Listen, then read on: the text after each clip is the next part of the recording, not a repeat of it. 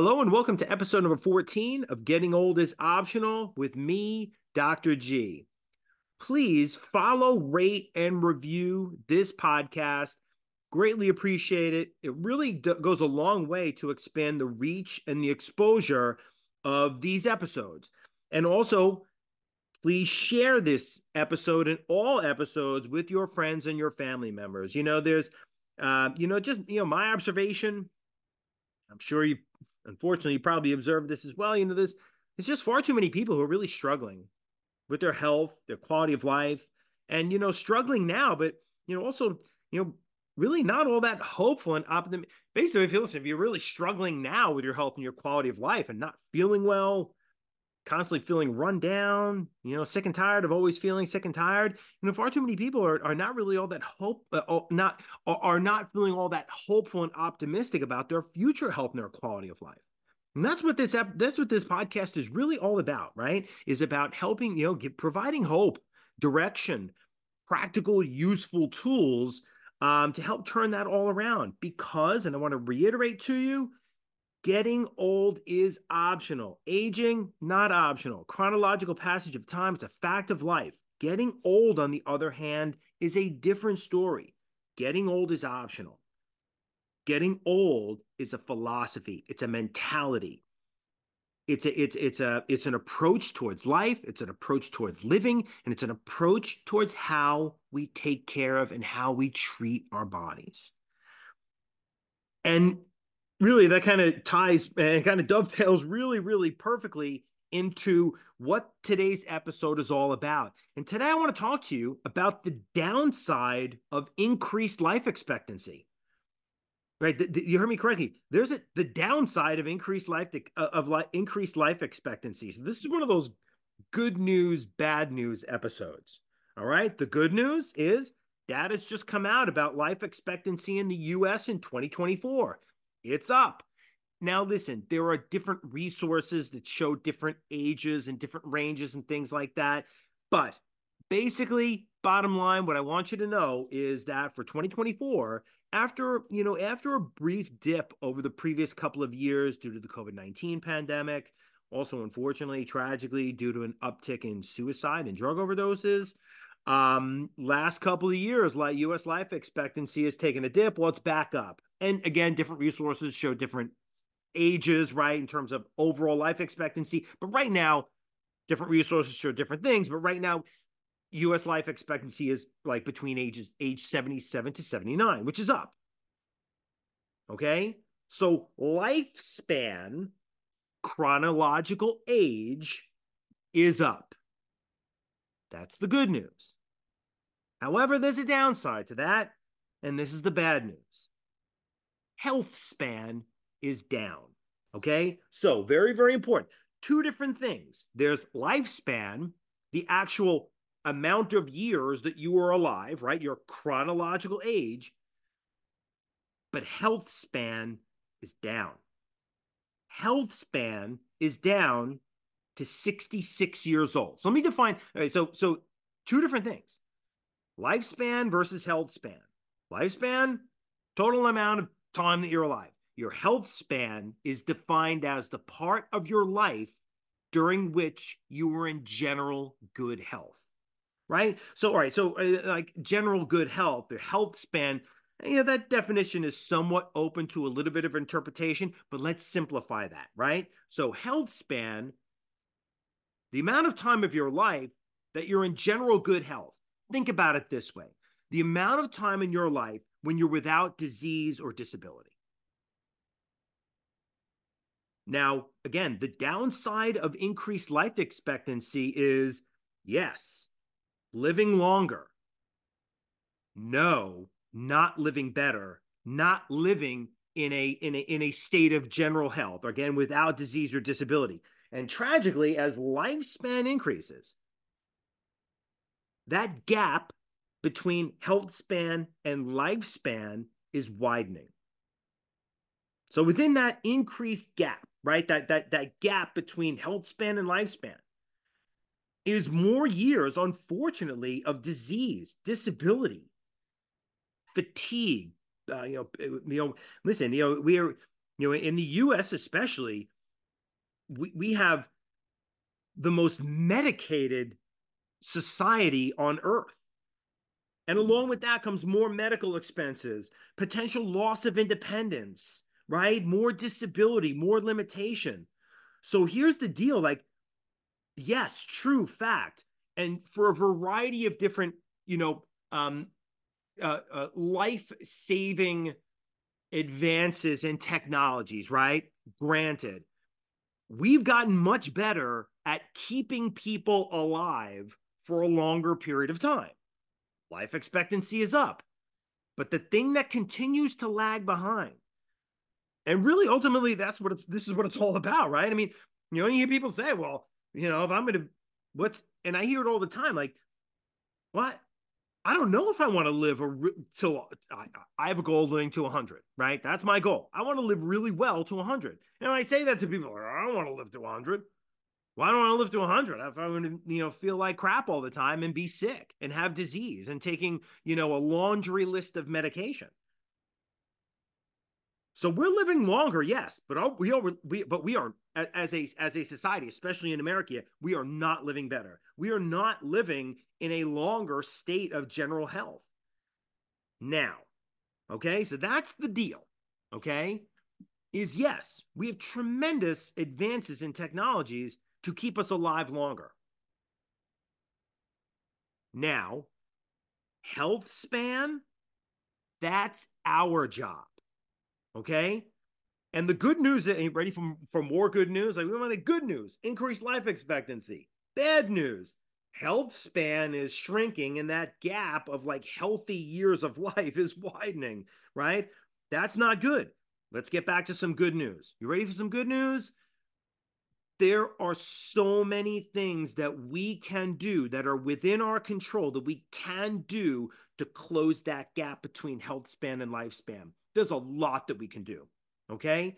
And there's a couple of, there's a couple of, and there's a lot more that's in our control than, than, than what we realize and what we think in, in my experience.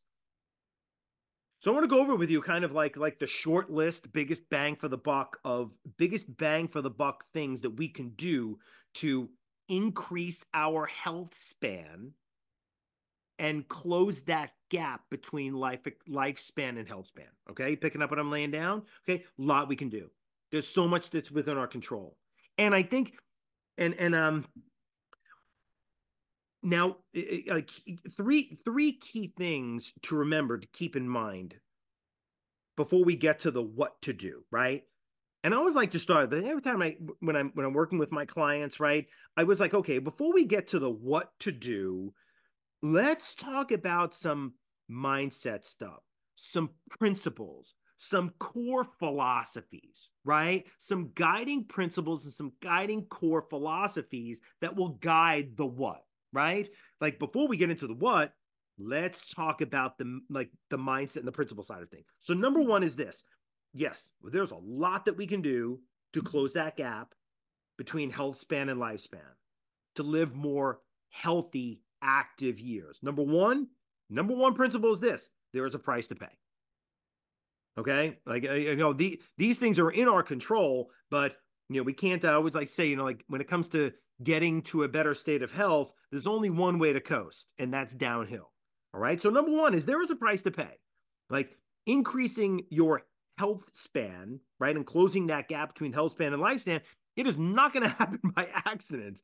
It takes work, right? It takes effort. That's number one. And number two is that increased health span happens through consistent, intentional action. If you have pen and paper anywhere around you, please write those things down. Consistent, intentional action. Consistent, intentional action. Your daily habits, routines, and rituals. We do not get the health and quality of life that we want. We don't get the health and quality of life that we feel like we deserve, and you may deserve. We don't get we don't get what we want. We get what we work for. Okay? So, principle, core philosophy number 1, increased health span, there's a price to pay. Number 2, that price is consistent intentional action. It's our daily habits, routines, and rituals that create health. And the third principle is this is this whole increasing health span, closing the gap between health span and lifespan. It's like the laundry. It's never done. Nobody ever fully arrives. Okay? There's no um right you know like like there's no like hey, I've reached my health span finish line, right? There's no finish line, there's no like line that you run through, there's no awards that are handed out and and hung around your neck, right? This whole working on increasing your health span, which folks, I mean really man, like it, it it's increasing the number of healthy, active years that we have to fully participate in our lives in the way that we really want to with our families, travel, activities, golf, gardening, photography, sightseeing, whatever it is that you're into right? I mean whatever the whatever the things in your life are that you participate in that you truly enjoy right? Like the things that make up your quality of life. Man like if there if there is a more, more worthwhile endeavor in our lives than increasing the amount of time that we have for those things i don't know what it is right? Like what what's what's more important than that right? Because it comes down to our quality of life so remember this three key principles. You want to increase your health span? There's a price to pay through consistent intentional action. And like the laundry, this is never done. Okay, so that's kind of like the principle side of things. Now, how to increase health span and close that gap between health span and lifespan? This is the short list. Okay, listen, I'm giving you the short list. My professional experience, the like like the biggest bang for the buck activities Number one is eat real food as much as you possibly can. Hey, listen, if you can completely eliminate fake processed food, great. But at least dwindle it down to the absolute positive bare minimum. I'm not saying that there's never going to be times where you're going to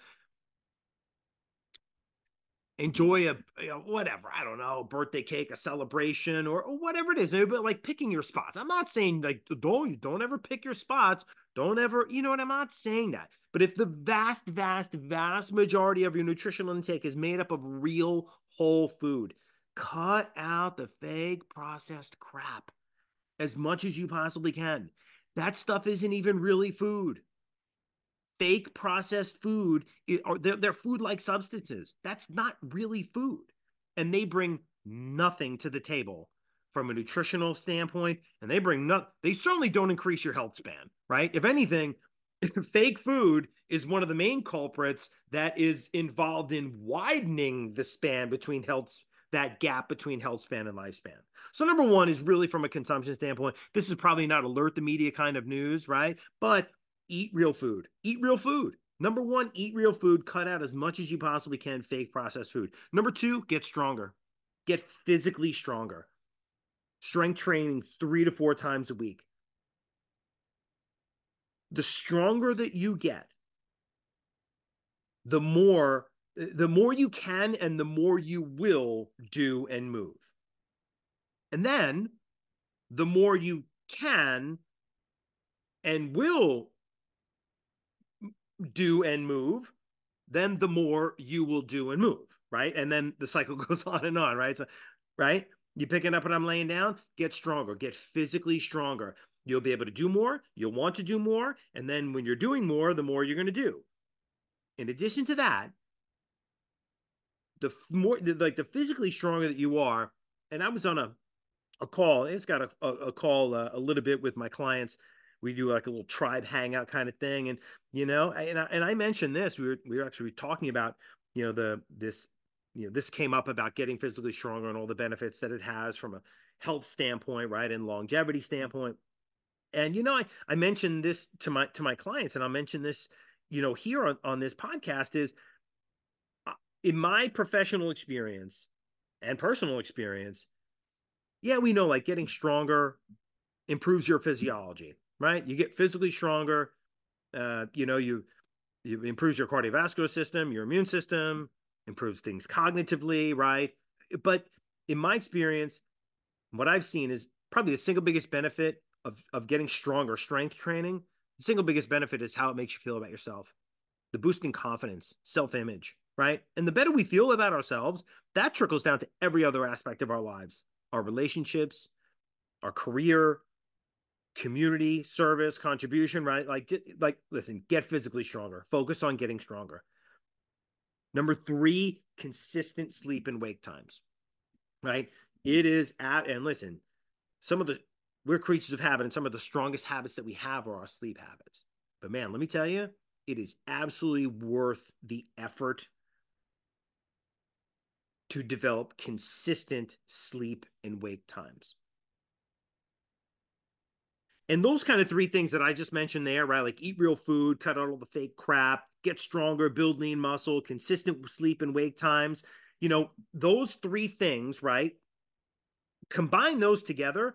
Those are also three of the most important things that you could do to to uh to lose excessive and stubborn body fat, right? Improve your body mass index, like decrease your BMI. So, right, all those three things together there, you want to change your body cosmetically, burn fat, lose weight, decrease your BMI. Those are really three really super important things, which then, right, you lower your BMI, you burn body fat, that also increases, you know, eh, you know all the the likelihood of the diseases associated with with with a high BMI and high body weight, like type 2 diabetes, like cardiovascular disease, cancer, Alzheimer's. And then the fourth thing from increasing your health span is to stay connected with your passions and your pursuits and your interests. You know, the things that really like, you know, the things that stimulate you mentally, the thing, you know, the things that stimulate you know your passions and your pursuits and your interests, right?